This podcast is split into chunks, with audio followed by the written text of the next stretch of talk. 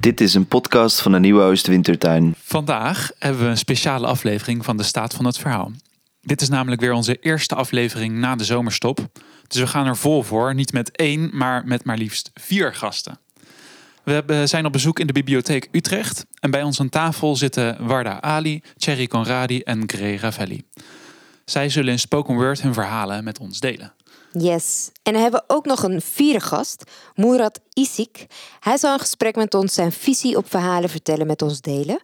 Maar eerst gaan we luisteren naar Cherry Conradi. Cherry Conradi creëert met zijn woorden ogen die meekijken naar jouw proces. Die meekijken naar jou als persoon. Ik ben heel benieuwd. Cherry. Ik weet nog heel goed hoe ik vroeger als kind bovenop de glijbaan stond. Ik ging vaak naar dezelfde camping. Camping De Witte Zomer in Assen. En daar is een heel groot speelplein met een overdekte glijbaan. Dat betekende dus dat je ook van buitenaf op die glijbaan kon klimmen. Wat ik als kind ook zeker deed. En eenmaal bovenop de glijbaan sprong ik naar beneden op de grond. Wat toch wel echt zeker drie meter hoog was. Als zeg mijn herinnering dat het wel 20 meter was. Het is ook een wonder hoe dat nooit fout is gegaan. Verder wou ik als kind ook zo snel mogelijk op judo, waar ook mijn oudere broer op zat. Van mijn ouders mocht het pas als ik eerst mijn zwemdiploma had gehaald, dus dat moest ook gelijk gebeuren. En toen ik eenmaal zes jaar was en mijn diploma in zak had, ben ik ook direct gaan judoën. Ik zie nog goed voor me hoe ik tijdens een demonstratie voor de ouders de allergrootste jongen uitkoos, die al vijf jaar ouder was en al een groene band had met een bruine slip, maar dat hield mij en mijn witte band niet tegen. Ik weet nog goed hoe ik ook als kind altijd zei dat ik meer waard was dan de beste voetballers bij elkaar. Want ik was niet te koop. Zes jaar later zit ik bovenaan de trap. Precies daar waar ik niet te zien was door mijn ouders, die in de woonkamer zaten. Waarom weet ik niet meer, maar ik was verdrietig. Ik was vastberaden ook om niet te huilen. Ik zie mezelf daar nog steeds zitten, bovenaan de trap, tot het gelukt was om mijn tra- tranen in te slikken. Toen ik inderdaad mijn emotie onder controle had, mocht ik van mezelf eindelijk de trap af naar beneden. Ik voelde me voldaan, sterk, volwassen en belangrijkste waardig. Terugblikkend naar dit moment begrijp ik dat ik me niet zo voelde omdat ik niet huilde, maar omdat het voldeed aan de verwachtingen. Dat liet me waardig voelen. Ik had nu dus bepaalde eisen aan mezelf voordat ik me waardig voelde. Inmiddels zat ik alweer in de puberteit en had ik een erg laag zelfbeeld. In plaats van dat mijn waarde van binnenuit kwam, zoals toen als vastberaden jochie, zocht ik nu buiten mezelf. Maar het verschil is natuurlijk niet vanzelf ontstaan. Als kind wist ik niet beter dan dat ik genoeg was. Ik kende het concept van niet genoeg of onwaardig zijn niet eens. En gaandeweg begon ik gepest te worden op school. Een nieuwe realiteit vormt zich waar ik niet goed genoeg ben. En als de kinderen op school je buiten sluiten, dan vertel dat in je beleving naar dat je niet waardig bent om een vriend mee te zijn. Ook als je niet gepest bent vroeger, begint het proces van beeldvorming over je eigen waarde al op de basisschool. Je leert daar van je ouders dat je altijd hard moet werken om succesvol te zijn.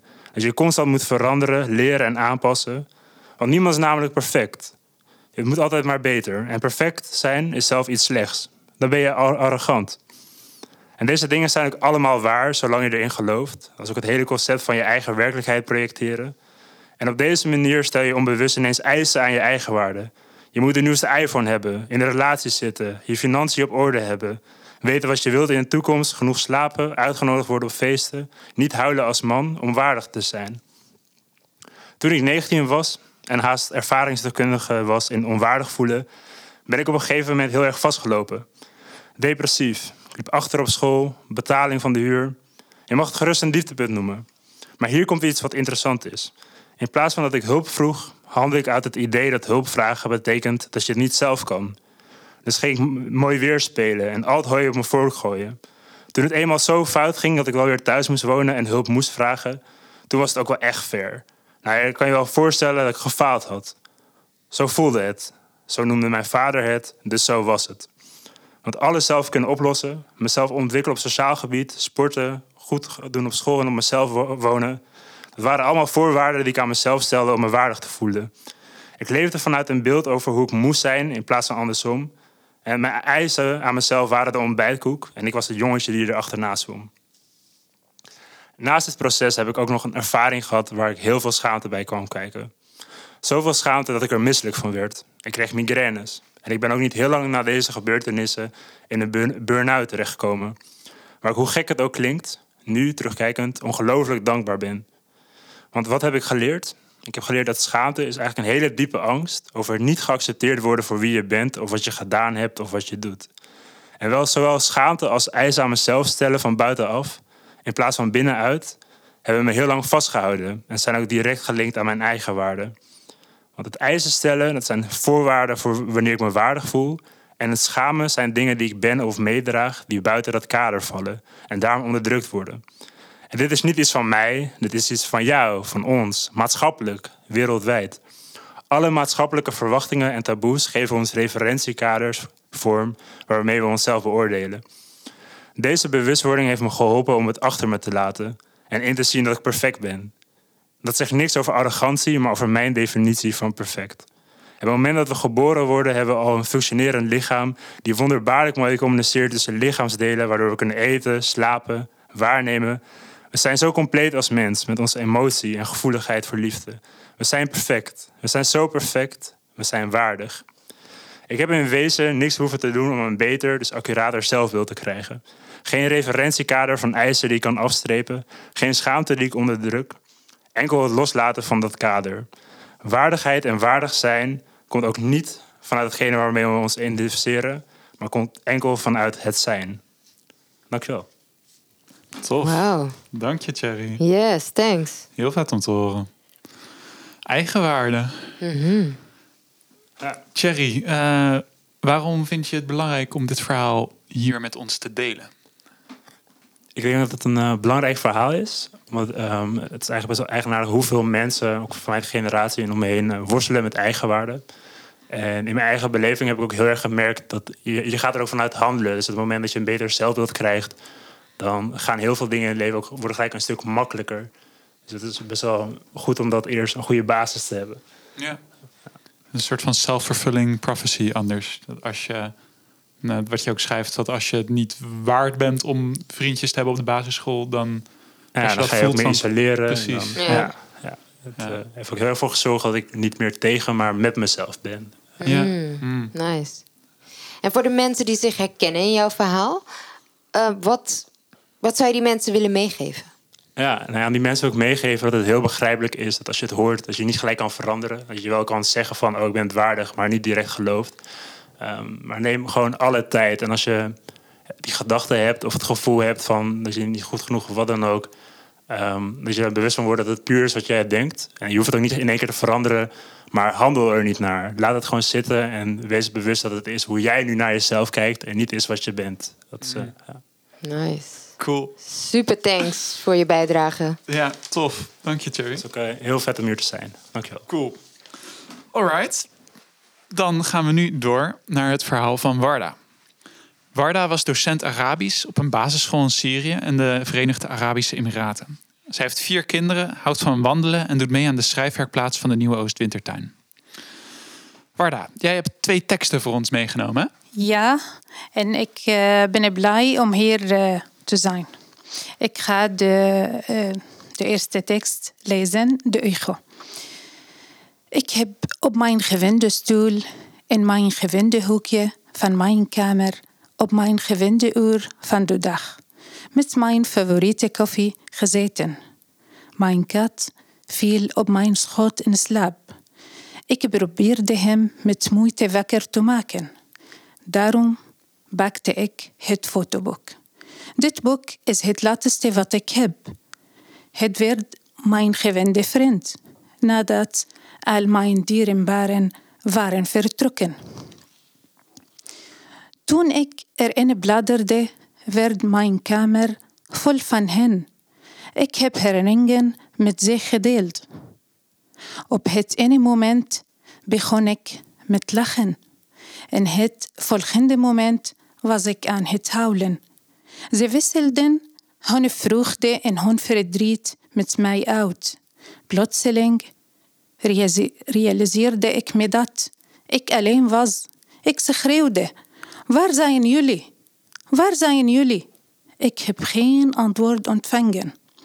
Die echo was de enige die mijn stem herhaalde. Toen wist ik dat. Ik alleen met zielen was, maar hun lichamen zijn vertrokken. Uh, de tweede, de herfst. Hij zat achter zijn raam met een witte baard en een zwarte hoed. Hij droeg een sjaal om zijn nek te verwarmen. Achter zijn dikke bril braken zijn ogen verdriet. Hij was bezig met de bladeren van de bomen die hun terugtrekken aankondigden. Ze vielen ook overal. En de tong van hun toestand zei dat. Zijn missie was afgelopen. Ze vielen hevig op de stoel, die alleen was afgezien van de bladeren die zijn inhoud deelden. Hij was een man van tachtig. En hij voelde dat deze bladeren en de stoel zijn toestand beschreven. Hij wist dat de alle drie in dezelfde staat verkeerden in de herfst van het leven. Niemand had ze meer nodig, daarom stroomden de tranen over zijn vangen. Het lange verwachte briefje van zijn zoon verbrak de grote teleurstelling. Wauw. Oh, dank je. Dankjewel, Warda. Heel mooi. Bedankt. Wat, wat, was voor jou de aanleiding om deze tekst te schrijven? Waar haalde je inspiratie vandaan? Ja, oké. Ehm, de relaties tussen de mensen zijn heel belangrijk volgens mij.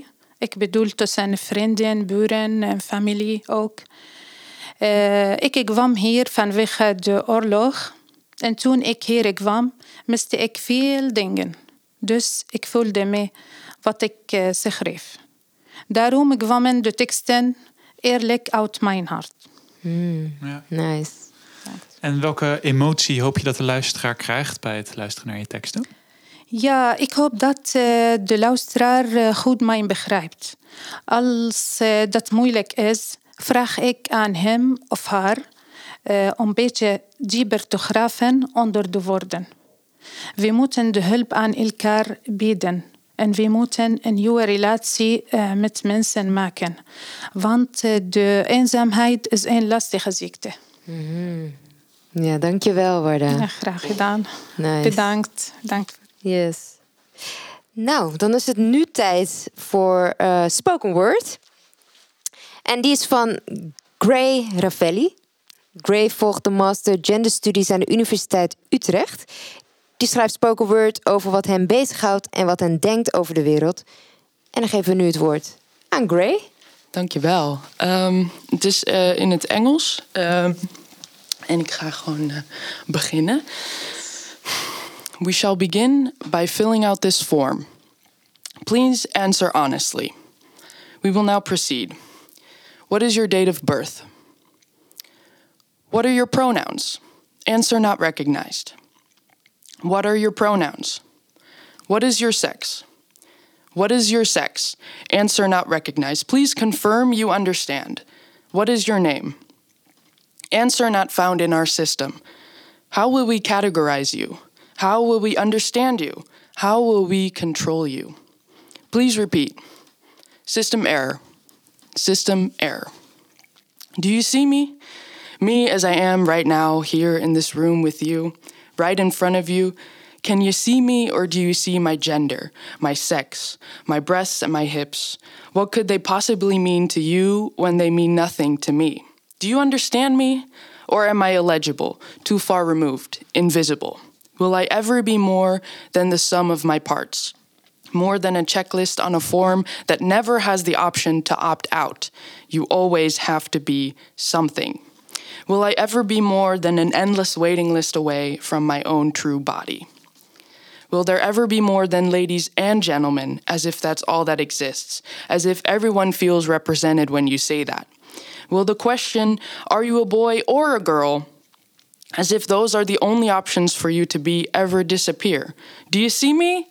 or just my body filtered down to you through the fog of boxes we all have to fit into, not for ourselves, but for others. But I am not others, I am me, always incurably so. Do you see me, or everything else except me? Am I real? Am I human or just a woman? Do you see the trauma written on my skin, or does your perception of me end with what I was born with? As if I have not always been more than any one box could hold. Am I, I am not now, nor have I ever been, a woman. I don't exist to fit in boxes. I'm a person, a human being, and I'm done being anything else. I'm going to say what I want to say, regardless of if you hear me or not. I have no time for anything else. You might not hear me yet, but you will, and the world will crack under the magnificent weight of all the voices yet to be heard. Are you listening? Can you hear me? If I'm not a woman and I'm not a man, what am I then? What box shall be used to define me? How shall I make others more comfortable with me? How shall I make myself more easy to understand, more easy to digest for others? No. No. I am and always have been exactly enough and so much more. Am I making sense or am I just making it up? Actually, don't answer. I think I know. System error. Nice. I like it. System air. Super cool. Ja. waarom kies jij ervoor om je verhalen in spoken word te delen?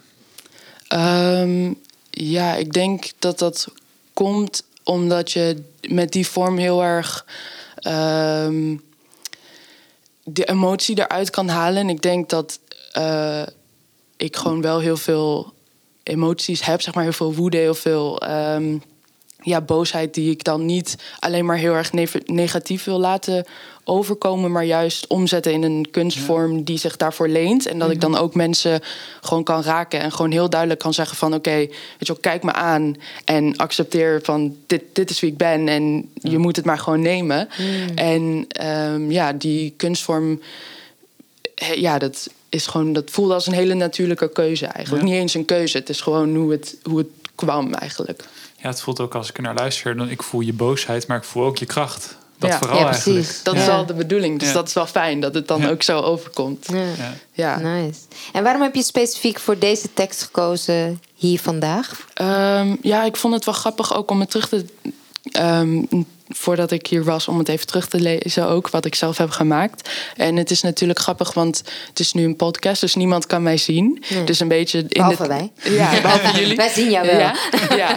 Eh, want ik ben wel echt. Ja. Juist. Ehm, maar eh, ja, dat toch die, die embodiment, maar ook dat het ook gaat om luisteren. En luister je naar mij en luister je naar mensen zoals ik, non-binaire mensen die ruimte mogen en moeten innemen.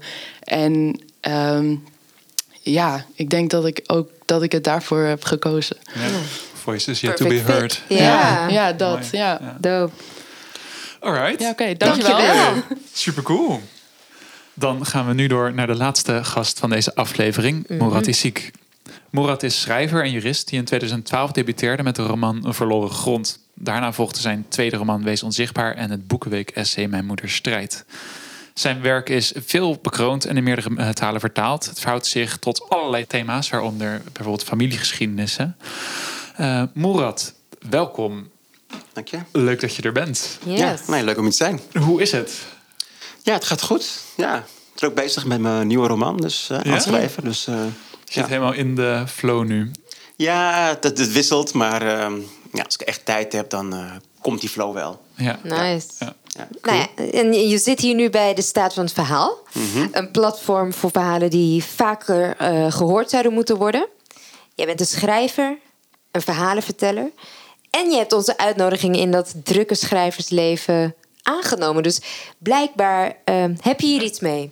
Waarom vind jij het vertellen van verhalen belangrijk? Ja, goede vraag. Ehm, verhalen zijn belangrijk. Eh, mensen kunnen niet zonder verhalen. Nee. Verhalen verbinden. Eh, verhalen leren ons iets over de wereld, over eh, elkaar, over onszelf. Ehm, en, en we hebben verhalen nodig om, ehm, nou ja, eigenlijk om met elkaar in contact te blijven en, en, en vooral te verbinden. Dat is denk, denk ik heel belangrijk. Ja. Eh, geen enkel kunstmiddel of, of hè, kunstuiting is zo geschikt voor het opwekken van emoties, denk ik, eh, in je innerlijke wereld als het geschreven woord. Ja. Proza of poëzie. Ik denk vooral in mijn geval, nou ja, proza. Proza, ja. Eh, romans, eh, novelles, korte verhalen. Het kan een heel, ehm, een heel diep gevoel van, van empathie oproepen. Ja. En, ehm, en, en begrip voor de ander. Ja. Hè? Dus ehm, ja, en dat, dat is de kracht van verhalen. Ja. En die kracht is, is ongekend en, en, en van alle tijden. Ehm, maar ik denk misschien in een tijd waarin er pol- polarisatie zo groot is, is het misschien dan nog belangrijker Ja. dan ooit. Verhalen dat als middel wat tot ons verbinding. bindt. Ja. Ja, als we blijf, blijven lezen, als we ook elkaar, elkaars verhalen blijven lezen. Ja. Eh, wat ik ook doe, is soms ook schrijvers die mij niet zo bevallen een kans geven. Bijvoorbeeld Oh, ja. Michel Houellebecq. Ja. dat is een moeilijke naam, maar vandaag toevallig begonnen aan, een- aan een boek van hem. Ja. Een beetje een apart figuur, controversieel, een beetje een provocateur. Ja. Een beetje in de rechtse hoek. Ja. Ik zit zelf in de linkse hoek, voor de duidelijkheid.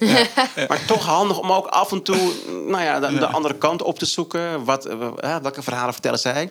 En ik moet zeggen, het raakte mij wel. Het ging over eenzaamheid, depressie. eh, iemand die zoekende is, contact wil met de ander, maar het, het lukt niet. Dus- Heel universeel eigenlijk. Ja, dus zelfs uiterste kunnen, kunnen overeenkomsten Precies, hebben. precies, precies. Toevallig was eh eh, vorig weekend eh, mijn broer jarig en die vroeg voor als cadeau een boek van Wellebeck. Mhm. En toen dacht ik, ja, leuk. En toen heb ik ook een boek van Edouard Louis erbij cadeau gegeven. Oh ja. Wat Ja. dan Om de weer, balans op te maken. Ja, precies. Wat dan weer inderdaad ja, een hele jonge, veel Snap linksere ik. Franse schrijver is. Snap ik, ja, ja, ja. ja.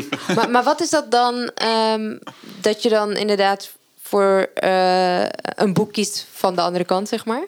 Wat, Ja, ik- sowieso, ik, kies, ik lees heel verschillende verhalen. Het is niet mijn favoriete auteur. Ik lees ook heel veel eh, auteurs die onderwerpen die dichter bij mij liggen. Zoals nou, Jhumpa Lahiri. Die schrijft over Indiaanse migranten in Amerika. Dat is een van mijn favoriete auteurs trouwens. Eh Marquez. Maar ik ben wel benieuwd naar eh, alle ophef rond die persoon. Om het te kunnen begrijpen. Ja, om het te kunnen duiden. En ehm, ik denk als schrijver moet je ook benieuwd zijn naar allerlei genres, allerlei stijlen, allerlei stemmen in de literatuur. gedachtegangen zijn Gedachtegangen, ja. inderdaad. En is hij inderdaad zo controversieel als wordt beweerd? Is Ja. hij zo rechts? Is Ja. hij zo, Ja. nou ja, vrouwonvriendelijk? Of, eh, Ja. Dan geef je iemand een kans door nou ja, het verhaal te lezen. Ik, Nou, ik wil ja. als schrijver eh, en als lezer ook wil ik objectief zijn. Ja. En, ehm, maar ook kritisch zijn. Ja, ja, ja, dat daar maar nodig. Ja. En was eigenlijk- Wellebeck zo rechts als... Ja, eh. Tot nu toe niet. En vandaag Oh ja. begon toevallig aan serotonine, Ja. dat boek. Tot nu toe is het een hele een, een zoekende hoofdpersoon die depressief is. En, en eigenlijk eh, heb ik ook wel empathie voor hem. En misschien dat het nog gaat veranderen gedurende het verhaal. Oh ja. Maar op dit moment, en het is ook, een, het is ook goed geschreven. Ja, Dat vind ik precies, ook belangrijk. Goed geschreven, het neemt je mee. En Ja. ja. ja, daar gaat het om in de eerste Ja. plaats. maar eigenlijk is het zoeken naar het verhaal in het verhaal. Ja. Toch? Dat doen we hier eigenlijk ook. Ja. Toch? Of, je kijkt, snap heel helemaal, gaan. geloof ik. Nou ja, as in eh, het verhaal om maakt dan niet uit welke persoon, maar je hoort een verhaal in de media of wherever Ja. van dat is een heel rechts Een verhaal persoon. over een verhaal, dat er van Ja. het verhaal afpeuteren om het verhaal tot je te kunnen en wat nemen. zit erachter inderdaad? Wat zit Precies, er achter die ja. persoon? En, en hij Ja. ziet er een beetje uit als een, als een zwerver, onverzorgd, een beetje verward oogt hij, Mhm. een beetje onverdraagzaam. Maar als je het leest, het, is wel, het wekt wel empathie op. Ja. Dus als schrijver heeft hij wel veel in zijn mars. Ja. Hij neemt mij mee. Maar waar zit dat hem dan in? Dat vraag ik me dan af. Maar het, het zit in heel veel kleine dingen. Het zit in de stijl, in de opbouw van zijn zinnen, in, in de hoofdpersoon zelf, in, in de ideeën die de hoofdpersoon heeft, eh, het zoeken naar contact, naar verbinding. Ja. Eh, het zijn universele thema's. Ja. En behandeld op een diep menselijke manier. En Ja. dat zorgt voor verbinding bij mij met de hoofdpersoon en daardoor ook denk ik met Welbeck. Ja. Maar goed, ik ben nog maar 50 pagina's in het boek, dus eh ik niet toch vast, eh, Mm. Ja, lieve ja, luisteraars. We, we Eh, bellen je over een tijdje het is weer. ook niet mijn eh, literaire held of zo. Ja. Maar het is een pleidooi voor eh, nieuwsgierigheid. Ja, Precies. Pleidooi voor eh, openheid. Ja. En, en, en de kracht van verhalen. Daar, Ja. daar geloof ik in. Mhm. Ja. Alright. En Nice. om van Wellebeck naar eh Moerad te gaan. Jij hebt ook een verhaal voor ons meegenomen waar je over wil vertellen. Nou, eigenlijk, eigenlijk een onderwerp, een thema dat me na aan het hart ligt. Ehm, namelijk het onderwijs. Ehm, we hebben allemaal onderwijsgenoten. Eh, we hebben allemaal een mening over. Ik heb erover geschreven in mijn roman Wees Onzichtbaar. En ik merkte toen ik het schreef, eh, het stukje over onderwijs in het boek... dat het, mij, eh, dat het bij mij een soort woede opwekte. Eh, mijn persoonlijke ervaring op de middelbare school... en ook van de hoofdpersoon van Wees Onzichtbaar... Ehm, alle, alle, alle vooroordelen, eh, het onderwijssysteem zelf... dat eigenlijk ehm, bij mij, maar ook bij heel veel anderen... voor een soort tegenwerking zorgt, een soort tegenkracht... een soort onverdraagzaamheid in zich herbergt... Ehm, wat eigenlijk niet hoort, denk ik. We zien allemaal in Nederland althans onderwijs als soort van grote gelijkmaker. De great eh, equalizer. En, en, en, en, Nederland is natuurlijk een, het gelijkheidsideaal geldt hier. De maakbare samenleving. Het is een egalitair land, Nederland.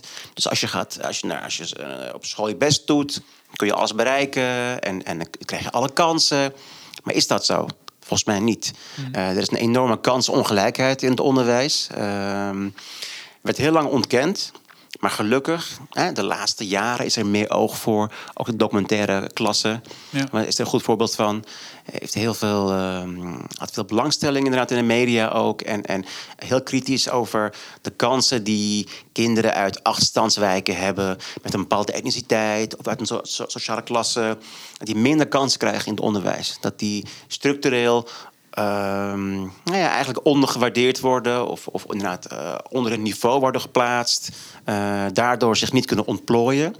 die zelfverwezenlijking uh, loopt achter. Ehm, er gaat veel potentie verloren. Ja. En langzamerhand verandert die blik wel. Er is ook een CER-rapport over gelijke kansen in het onderwijs. Uh, waarin nu op, echt op papier staat. Het is een heel recent rapport trouwens. Uh, advies aan het kabinet. Uh, en daar, ja, het maakt dus uit waar je wieg staat. Mm -hmm. voor je kansen in het onderwijs, maar ook in het leven. Hè? Het gaat niet alleen over het onderwijs, maar ook over het leven. Want na, na het onderwijs, op een gegeven moment het, het werkende leven. Hè, ehm, het beïnvloedt je baankansen enorm. En daardoor ook je kansen om een huis te kunnen kopen, een gezin te kunnen vormen. Dus al heel vroeg hangt het echt, het spant het erom. Hè? Of jij uh, die kansen krijgt, uh, of jij wordt gezien door je leraar, of ze geduld met je hebben. Als je mhm. even worstelt op de middelbare school, gaat ze je dan omlaag plaatsen? Of geeft ze een kans, geeft ze meer tijd, geeft ze meer aandacht? Ook een pleidooi. Uh, een advies van, van het CER trouwens. Uh, je ziet dat eigenlijk de afgelopen decennia is dat niet gebeurd. Leerlingen die worstelden, werden gedegradeerd, moesten naar een, een, een MAVO of een VMBO-klasje. Uh, meteen uh, degradatie als het ware. Um, en dat is iets waar, wat, wat heel eigenlijk heel vernietigend is voor het zelfvertrouwen van veel kinderen, uh, voor hun potentie uh, en ook voor de maatschappij. Een enorm mhm. verlies aan potentie. Ja. Uh, voor de economie, maar dat is mijn secundaire economie. Het, gaat mhm. mij om mensen en, hun, en hun levensgeluk, uh, kansen.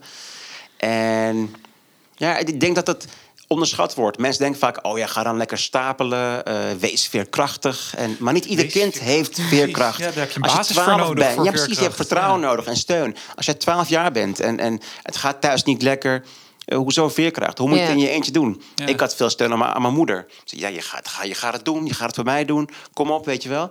Dus ik deed het voor haar. Maar heel veel kinderen hebben ook thuis uh, moeilijkheden, problemen. Of, of, of in de wijk, of mm. in de klas. Dus, maar jij zegt, jij had wel de support van je moeder? Ik gelukkig wel. Hè? Die, die, die, haar enige wens was, jij gaat het VWO doen en jij gaat studeren. Mm Je gaat het voor mij doen. Echt een emotioneel appel. Ja. Wat nog best zwaar is voor een kind van 12. Ja, dat. Het is een hele ja, enorme last. Maar ik dacht, ik moet het doen. Laat dit dan lukken in haar leven. Ik doe het voor haar. Maar ik was doodongelukkig op de middelbare school in de eerste klas. Uh, ik werd gepest, uh, schoonmaker genoemd. Net als de hoofdpersoon mm. in het boek Wees Onzichtbaar. En, uh, maar ik dacht wel, ik moet doorzetten. Leraren twijfelden aan mij. Die onderschatten mij ook. Ja. bijles Nederlands. het geheel ten onrechte. Mm. ik moest een toets maken om, om te mogen blijven. Maar ik heb het allemaal gered. En, en, en hij was vastberaden. Maar dat kun je niet wel elk kind verwachten. Die vastberadenheid, die veerkracht. Of, of ga maar stapelen. Want kinderen hebben de neiging om zich aan te passen aan het niveau waar ze op zitten. Wat is dat? Ik ken dat niet. Wat, ga maar stapelen? Nou ja, ga maar van, van de VMBO naar de HAVO, ah, naar het VWO. Echt klimmen. Ga maar klimmen. Ga maar klimmen. ga maar klimmen, precies.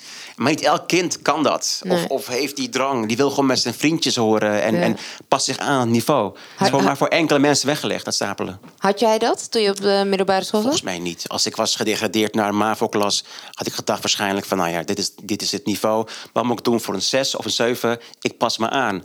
Je gaat niet mm. harder werken als 12 jaar dan noodzakelijk. Je kunt ook ontmoedigd raken en denken van, blijkbaar heb ik het niet in me, het VWO of, of, of de HAVO. Nou, laat dan maar. Weet je, je kunt echt ontmoedigd raken. En dat gebeurt bij heel veel leerlingen. Dat die ontmoedigd raken, eh, gaan spijbelen, eh, elkaar gaan pesten uit frustratie. Ook zoiets. Hè? Dus uh, nee, er is, er is heel veel ja, eh, extra zorg nodig, extra tijd voor kinderen, extra begeleiding en ook vertrouwen. Ja, Hoe, hoe zou dat eruit zien voor jou? Nou ja, wat, wat, ik, wat ik al zei, echt één op één aandacht. Dat je kinderen eh, eh, ziet ook en, en niet ehm, als, als onzichtbaar wegzet. Hè. Ik, ik voelde me als kind onzichtbaar Ja. eh, op de middelbare school. Maar dat je echt kinderen die aandacht geeft, één op één. Dat je ze echt ziet. Ja. En dat ze ook voelen, hé, hey, wat ik doe maakt uit. Het wordt Ja. opgemerkt en ik doe het eh, misschien voor, voor die ene leraar... of voor die ene, of voor mijn moeder. Maar dat ze zich gezien voelen en Ja. ze zich gesteund voelen. Dat is zo belangrijk. Dat is nog best een breed Ja. ding. Is, is dat het is een, menta- een mentaliteitsverandering in docenten misschien, maar ook het gaat ook over de structuur van. Het gaat over heel veel dingen gaat over inderdaad. heel veel dingen, Ja, ja. Structuur, maar ook eh, Ja. docenten, de mindset. Maar ook dat ze ook... eh, de werkdruk van docenten is enorm. Dus er moeten ook meer leraren bij. Ja. Eh, die moeten ook diverser, de leraren. Om ook een soort beeld te representeren van Nederland. Dat kinderen uit de afstandswijken of met bepaalde etniciteit... zich op gemak voelen. Denken, oh, dit is ook mijn wereld. Ja. Of, of die leraar die begrijpt mij. Het is, het is ook diversiteit is ook belangrijk. Er zijn heel veel componenten. En het, maar het is ook heel lang verwaarloosd. Dus we hebben ook Ja. heel veel onderhoud te plegen. Door Ja. die jarenlange verwaar- verwaarlozing. Ja. En dat dat jammer is. Ja. Ja. Het, het gaat ook om de samenleving. Het, de Ja. school zou Ja. een afspiegeling Precies. moeten zijn van de Ja, en een samenleving. voorbereiding Exact. op de samenleving. En een voorbereiding Ja. op de samenleving, ja. Ja. Dus zo divers mogelijk. En eh, als we toch bezig zijn, geen bijzondere scholen. Nee. Of het nou islamitisch is, of joods, of christelijk. Gewoon openbaar. Zoals de samenleving ook is en is en moet zijn. Openbaar, iedereen Ja. bij elkaar. En eh, een melting pot. Dus, Ja. eh, Ja. Want ik zat Ja. er nog over na te denken, ook in het kader van dit project. Van de school is bij uitstek een plek waar je als leerling allerlei verhalen tot je krijgt. ja. ja. Dat is heel vormend. enorm vormend. En ehm, je kunt er veel meer uithalen. Je kunt er heel meer. Bijvoorbeeld, je kunt ook zeggen van lessen over nou ja, communicatievaardigheden, emotionele vaardigheden, hoe je met elkaar in gesprek gaat, Ja. hoe je elkaar begrijpt, moeilijke De gesprekken. belasting. Dat vind ik, ja, Nou ik ja. vind dat heel gek. dat dat Oh, niet wordt, ja? ja, ik vind het gek dat, dat je niet eh, op school krijgt hoe dat werkt. Het is Ja. een systeem waar we eh, allemaal aan moeten voldoen tot nu toe. Mhm. Ja. Hoezo krijg je dat niet op school?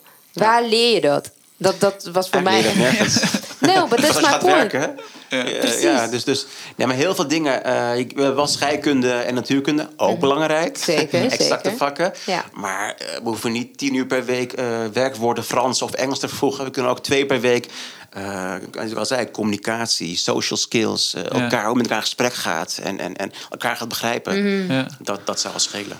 Is- Is dat iets wat jij ehm, ehm, met jouw vak... Maak je een link naar eh, school? Met schrijven bedoel je? Of, Ja. eh, ehm, nou ja, Die hoort vaak ook eh, extra vakken nu. Denk je dat dat zou bijdragen als dat in het curriculum zou zitten, bijvoorbeeld?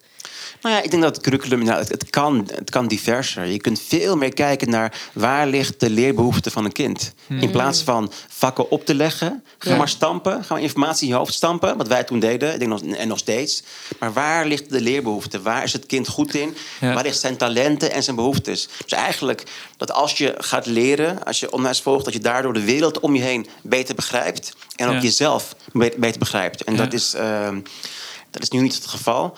Ehm, het, is, Ja. het heeft ook een naam. Betekenisvol leren heet het volgens mij. Dat is echt een term die, die uh, onlangs is eh, gemunt door, door uh, onderwijskundigen. Betekenisvol leren. Dat je daardoor de wereld om je heen beter begrijpt. In plaats van naar stampen. Allerlei formules, scheikunde of wiskunde. Wat Ja, ook dan wordt het belangrijk ook, is. wordt het ook heel schools. En eigenlijk is het verschrikkelijk raar dat schools een negatief woord is.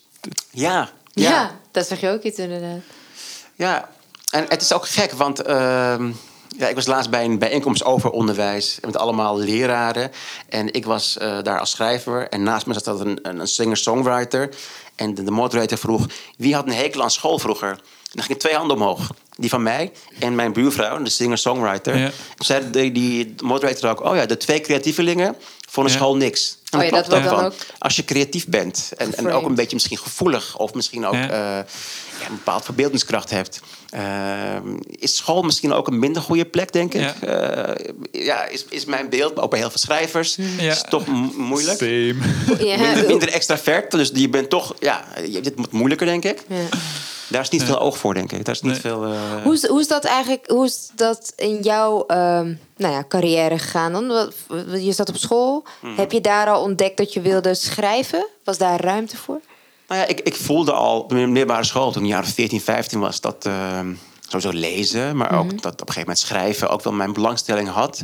Uh, het was ook een heimelijke wens, droom om te gaan schrijven later. Maar ja, dat is natuurlijk iets groots, was het in mijn gedachten. Heb ik er talent ervoor? En, en en al die schrijvers van romans, nou, die zijn heel intelligent.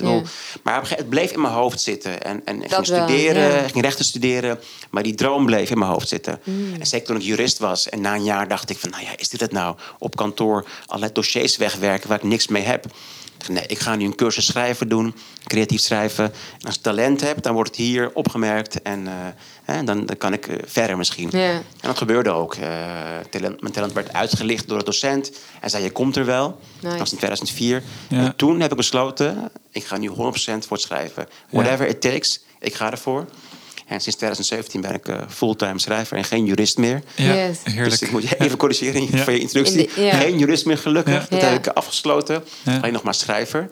En, ehm, maar het, het, het duurde lang om, om ja, toch die, die, dat, dat pad te vinden. En om ook... Ja, en maar dat, dat dat, is, dan- dat is ook denk ik iets wat eh, als je vanaf het begin al gelijk de vrijheid hebt om zelf te kijken wat je zou willen, ja. dan zou dat Precies, dat is heel belangrijk. anders gaan. Ja, maar dat, ja. dat is ook eigenlijk wat jij zegt. Dus als jij op school had gezeten waar je die vrijheid kon opzoeken, dat je überhaupt kan weten Precies, dat ja. je als schrijver nou ja, een, een bestaan kan hebben. Of oog voor mijn behoeften. Uh-huh. Oog voor waar mijn talenten liggen. Ja. Eh, vraag wat ik zelf wil. Wat wel gebeurt op, op vrije scholen trouwens, moet ik zeggen. Ja, ja, er zijn veel vrije scholen. ook- Bijvoorbeeld de Agora Vrije School is Ja. zo'n school. Die vraagt aan de leerlingen, wat willen jullie? Ja. En waar ben jij goed in? Waar ligt je talent? Gaan samen onderzoeken met een, met een coach, een mentor.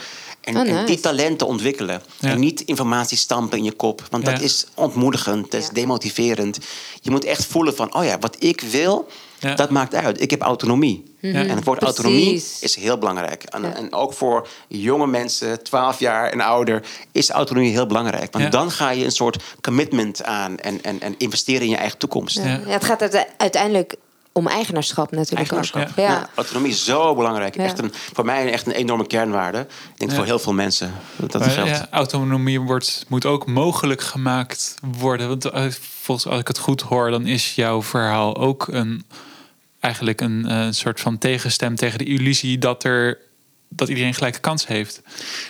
Klopt, klopt. En, en eigenlijk moet je ook eh, leerlingen met ongelijke kansen ook, ook ongelijk behandelen. Dus je Ja. moet ze extra aandacht geven. Ja. Die kinderen die ja. worstelen. Ja. Dus toch even apart nemen en even één op één. Wat heb je nodig? Je bent een slim jongetje of een slim meisje. We gaan even zitten en, en, en kom, we gaan je helpen. In plaats van, jij gaat naar eh, een MAVO-klas of een VMBO-klas. Ja. Je gaat weg, want dat Ja. voelde ik meteen. Ik was meteen eh, op sodemieteren. Ja, ja, ja. Ik dacht, oh, wacht even. Ja. Ja, dat is ook, Geef ze meer ja, tijd. dat is ook zo'n pijnlijke houding van, van veel mensen. Van het, eh, oké, je mag hier zijn, maar dan moet je ook wel voldoen aan de normen die Ja. er zijn. De- terwijl ja, die, die er normen, dan gelden. Ja. Precies. We zoeken eigenlijk naar maatwerk. Dat is Ja. wat jij zegt. Er ja, zou maatwerk, maatwerk oog voor het individu, oog voor eh, het, het kind dat worstelt en, en zijn plek zoekt in, in, in, op school, maar ook in de maatschappij. Hè, wie ben ik, wat kan, wat kan ik en wat vind ik leuk? Ja. Eh, daar is eigenlijk te weinig oog voor. Waarom denk je dat dat zo is? Hoe komt dat?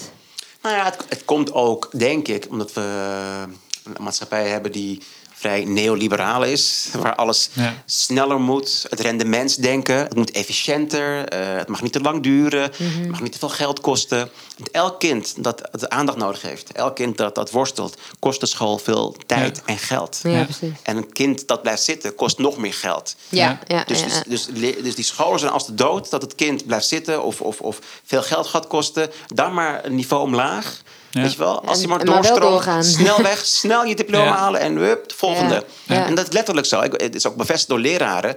Een kind dat worstelt, kost geld. Ja. Dus er is, er is Mm. geen tijd. Je moet door, heel erg neoliberaal, Ja. efficiënt. Het rendement is belangrijk. En Ja. dat gaat om een mensenleven. Ja, Ja. en scholen zijn dus eigenlijk een soort van bedrijf, hoor ik Nou hieruit. ja, het, het toch? is echt, nou ja, het zijn een soort. Nou, ik wil ook niet chargeren. Er er zijn heel veel goede leraren. Het zijn heel veel goede scholen. Mhm. Maar het is ook de, de, de- het klimaat in Nederland. Een neoliberaal land. Alles moet efficiënter. Ook in, in, in de zorg, maar ook in het onderwijs. Ja. En laten we daarmee ophouden. Laten we elkaar de tijd geven. Laten we de kinderen de tijd geven. Want zij, ja, het klinkt enorm cliché, maar zij moeten wel over 10, 20 jaar hè, de nieuwe generatie Precies. leiden, de maatschappij Ja. gaan leiden en, en, en, en allerlei vacatures gaan opvullen. Ehm, en laten we dan de juiste mensen op juiste plekken eh, zetten. Ja. En niet een schrijver, van een schrijver een jurist maken. Of, of van, van, van een dokter een, een veel, een, een, een chemicus of een advocaat. Ja. Dat werkt niet. Mensen worden ongelukkig. Laat iedereen ook. ook zelf ontdekken wat ze... Precies, laat, Ja. laat mensen Ze wel willen ontdekken. doen. Ik zeg niet, geef ze tien jaar de tijd, maar geef ze wel de tijd. Een half jaar of een jaar. Ja. Dat, dat is op een mensleven ook niet zoveel. Ja. Nee. Dus eh, dat, dat, zou mijn pleidooi zijn. En gelukkig is er tegenwoordig iets meer aandacht voor. Eh, het CER-rapport is duidelijk. Documentaires als klasse. En ik merk ook bij heel veel leraren iets meer awareness. Maar ja, toch, als het erop aankomt, ben ik bang dat die onderschatting van leerlingen met een bepaalde etniciteit. of uit een achterstandswijk, de Bijlmer of, of Ja. Osdorp. dat die toch eh, net, de, het, het- nou ja, net, de, het, net niet een voordeel krijgen, maar nadeel van twijfel. Ja. Ze denken van, weet je wat, laat ze maar wennen aan het VMBO... of, of Ja. misschien nog maximaal HAVO. Ga ze maar stapelen. Ja. Ja. Maak ze niet te moeilijk. Ja. En, en dat, dat, dat moet echt veranderen. Ja. Ik heb wel een nieuw woordje geleerd hier. Ga maar stapelen. Ja, ja. Ja. Ja. En, en waarom vind je het belangrijk om nu dat verhaal met ons te delen? Ehm, Of met iedereen dan? Hè? ja, ik, weet of het, het is, ik denk dat het eh, te weinig aandacht krijgt. Er zijn heel veel, natuurlijk heel veel thema's strijden om, om voorrang in, in de media. Ehm, en onderwijs is altijd wel een beetje een zorgenkindje. Is altijd wel wat, te weinig geld en, en, en hè, eh, veel werkdruk voor leraren. Ehm, maar heel lang is het ontkend. Ja. Dat, dat het uitmaakt waar je wieg staat in Nederland. Heel lang dachten we, nee, het is een, eh de onderwijs is een grote gelijkmaker, de great equalizer. Dat valt wel mee. Maar, Ja. het valt tegen. Ja. En die boodschap kan niet vaak genoeg herhaald worden. Dat het tegenvalt, dat het beter moet. Eh, en dat het ook ja, levens... eh, ja, verwoest is een groot woord, maar het kan levens tekenen. Ja. Kan je levensgeluk aantasten. Het, het is nu niet de Great Equalizer, maar het heeft wel een potentie om iets heel moois te zijn. Veel meer dan het nu is. Ja. Veel meer. Dat het heel veel meer mensen een, ja, een gevoel geeft van een thuis, maar ook een plek om, om daadwerkelijk te ontwikkelen. In plaats van te zien als een strafkamp. Zoals ik dat als kind deed. Ja. Voor mij was het echt een strafkamp. Ik ging met tegenzin heen, met lood in de schoenen. En, ehm, en, en als het dood om te blijven zitten. Want ik wilde het ook in zes jaar afmaken. Ehm, ja, natuurlijk, het waren ook goede momenten. Ik wil niet, ook niet alleen maar afkraken. Maar ik denk dat het, ehm, ja, er zit zoveel meer in. En het, het kan zoveel meer opleveren voor veel meer mensen. Ja. Eh, en, en je helpen je potentie te verwezenlijken. Eh, jezelf te vinden. ehm, maar ook de maatschappij wat zachter te maken. Iets empathischer te maken. Als we al daar al in op school met elkaar in gesprek gaan. Ja. Weet je wel? En elkaars verschillen ook omarmen in plaats Ja. van te benoemen. Ik was de enige uit de Bijlmer mijn klas. Enige met een Turkse achtergrond. Ik was de schoonmaker. Dat was mijn bijnaam. Ja. Je kan ook het anders insteken en met elkaar in gesprek gaan. hey, hoe is het in de Bijlmer? En ja, vertel. Met meer nieuwsgierigheid en belangstelling. Ja. Eh, dat kun je ook trainen. Ja. Door met elkaar echt in gesprek te gaan. Gesprekstechnieken oefenen.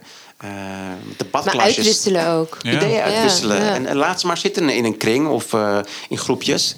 En gaan met elkaar in gesprek. Ja. Dat, dat Ja. creëert zoveel meer ehm, begrip bij elkaar. Veel meer draagvlak voor andere ideeën of andere soorten kinderen. In de breedste zin van het woord.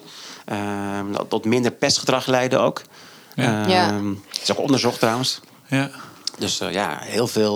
Op veel vlakken kunnen we, ik denk, winst boeken. Maar, als we maar dat, dat klassieke model loslaten van, van informatie stampen en, en, Ja. en zo snel mogelijk diploma halen en eh, het rendementsdenken loslaten.